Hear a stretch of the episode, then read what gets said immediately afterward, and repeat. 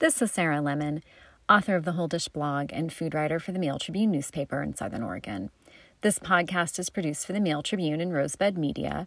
You can find it online at mailtribune.com forward slash podcasts and read my blog, The Whole Dish, at mailtribune.com forward slash lifestyle forward slash the hyphen whole hyphen dish. Lentils must be a theme. That's what I told my editor after sending him a recipe for curried lentil stew the same day that another recipe for curried lentils ran in the Mail Tribune's food section from another source. And for a lot of people, lentils are a very simple staple. Certainly, cuisines around the world rely on them for their particular type of comfort food. One of my recent blog posts celebrated a recipe for what's known as India's chicken noodle soup. That's in the words of the author Hari Pulapaka, who wrote Dreaming in Spice, a sinfully vegetarian odyssey. And he shared a recipe with Tribune News Service that I reposted for khichdi, a lentil and rice stew that has carrots, mushrooms, jalapenos, turmeric, and ginger edamame or green peas, but can be adapted really to whatever ingredients you have on hand. It's a very straightforward concept, one that other ethnic cuisines employ, including Moroccan cuisine. One of my favorite takes on a lentil soup or stew is known as harira. This is sort of in the same comfort food zone as chicken noodle soup, given that it's consumed widely to break a fast in Morocco and other Muslim countries after Ramadan. It incorporates lentils with very thin pasta, but rice also could be substituted. It also has turmeric as well as saffron and some fresh herbs and just a spritz of fresh lemon to really heighten the flavors without a lot of added salt. This is one I love to make for my kids. Surprisingly, they just gobble it up and they love to help season it as well. And I featured this recipe in a January 13th column that was all about how to use spices to really wake up your seasonal menus instead of reaching for the salt shaker.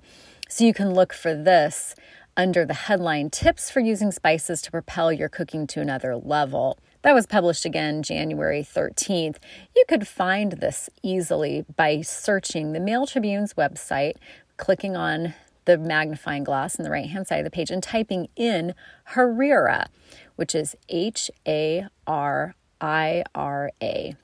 So I'll share both those recipes in this podcast for khichdi and harira. And again, the similarities between the two will be evident. And so you can really expand this out to any sort of seasoning you like, any sort of vegetables you have on hand, and really make this your own interpretation of either or both of these recipes. So khichdi, which is published April 21st under the headline Try India's Chicken Noodle Soup calls for Oliver vegetable oil, a small onion that's been peeled and diced, a half cup carrots that have been diced, an inch long piece of fresh ginger that's been peeled and minced, one bay leaf, a half cup cremini mushrooms that have been chopped, two green chilies or one jalapeno that's been stemmed, seeded, and minced, salt to taste, a cup of green, brown, or red lentils that have been rinsed and drained. And you'll need the same type for harira. So you could buy a quantity of lentils, preferably from a bulk bin at a grocery store that has that section, and you can try both of these.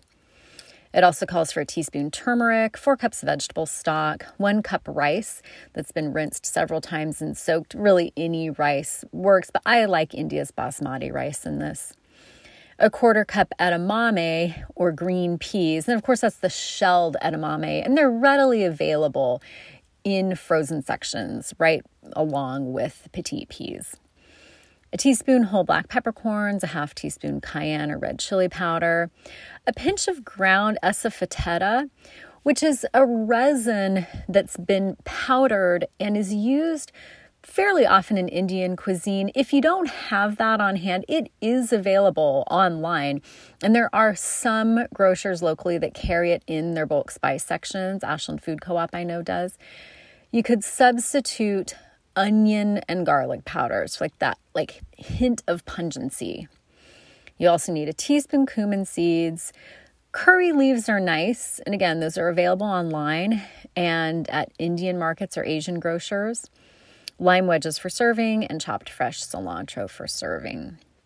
So start khichdi by heating some of the olive or vegetable oil in a shallow pot with a tight fitting lid and saute the onion that's been peeled and diced in the oil. You could use any onion, red, white, or yellow here, along with the half cup diced carrots, the peeled and minced inch long piece of fresh ginger, that bay leaf, as well as the half cup chopped cremini mushrooms, or you could use another type of mushroom as well. Shiitakes might be nice in this. You'll also saute with the other aromatics the green chilies, two or one jalapeno, depends on your level of preferred heat that's been stemmed, seeded, and minced. Of course, if you leave in the seeds, you'll have more of a kick of spice in this dish.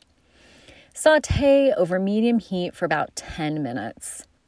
Season with some of the salt, and then add the one cup green, brown, or red lentils that have been rinsed and drained, along with a teaspoon turmeric. Cook for about 15 minutes more, stirring frequently. Add the one cup rice that's been rinsed several times and soaked, along with the quarter cup edamame or green peas, Stir well, season with more salt, then add the four cups vegetable stock. You could also use chicken stock here. Taste, ensure the seasoning is to your liking, then cover the pot, reduce the heat between low and medium. It's probably the right temperature for this, and cook for 20 minutes. Open the lid once near the end of the cooking time to ensure the lentils are cooked through.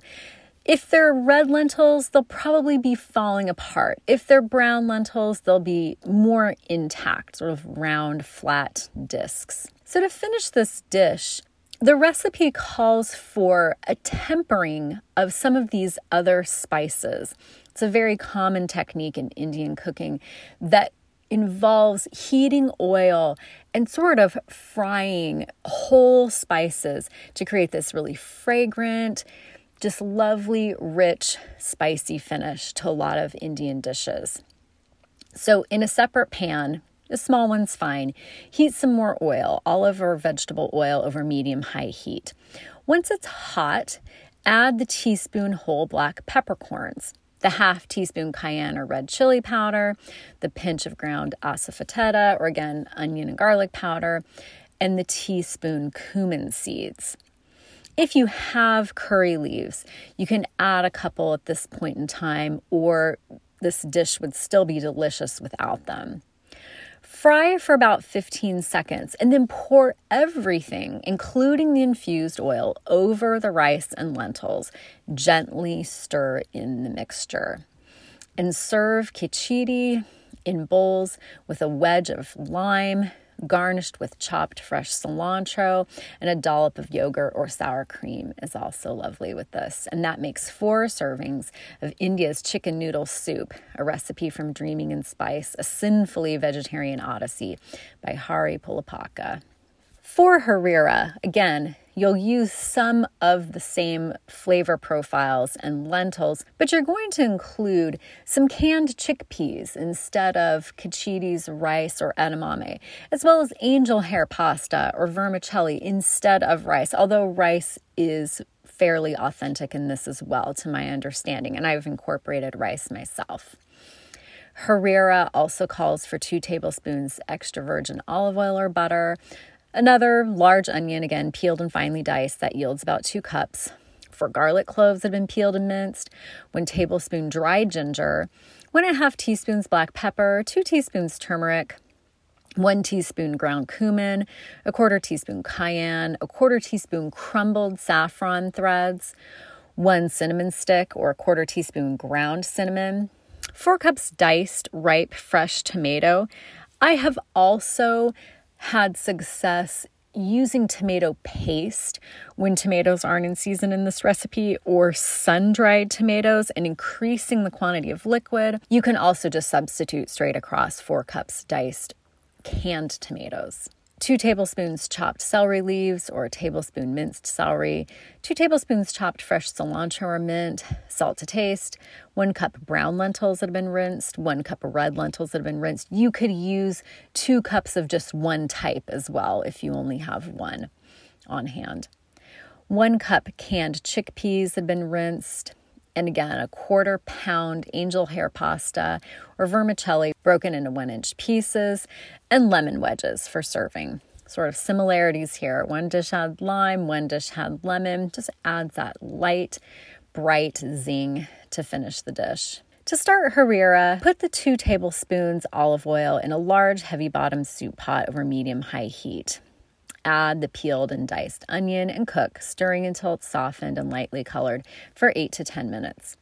Stir in those four peeled and minced garlic cloves, along with the tablespoon dried ginger, the one and a half teaspoons black pepper, the two teaspoons turmeric, the one teaspoon ground cumin, the quarter teaspoon cayenne pepper, and the quarter teaspoon crumbled saffron, as well as the cinnamon stick or the quarter teaspoon ground cinnamon if you're using that instead.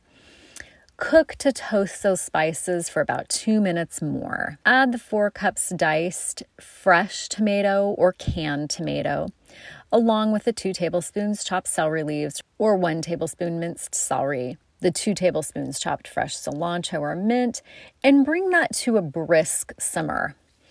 Cook stirring for about five minutes until the mixture somewhat thickens and add one teaspoon salt the one cup brown lentils, the one cup red lentils, and the one cup canned chickpeas.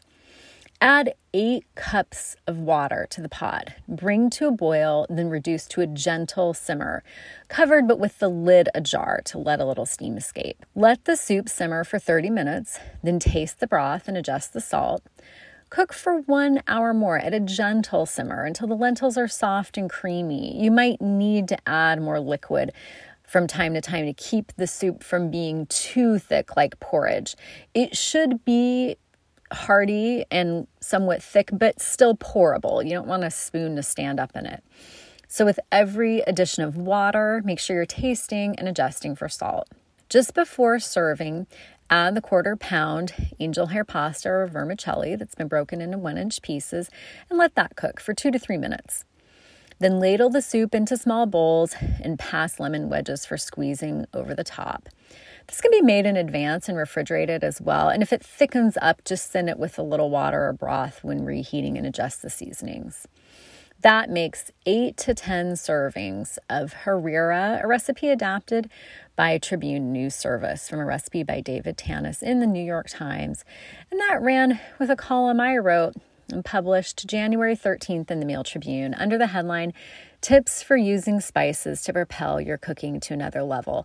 Go back and check out that column if you missed it the first time around and take some of those hints for translating into this recipe for khichdi, harira, and other globally inspired dishes on my blog, The Whole Dish, at mailtribune.com forward slash lifestyle forward slash the hyphen whole hyphen dish. Thanks for listening to and reading The Whole Dish.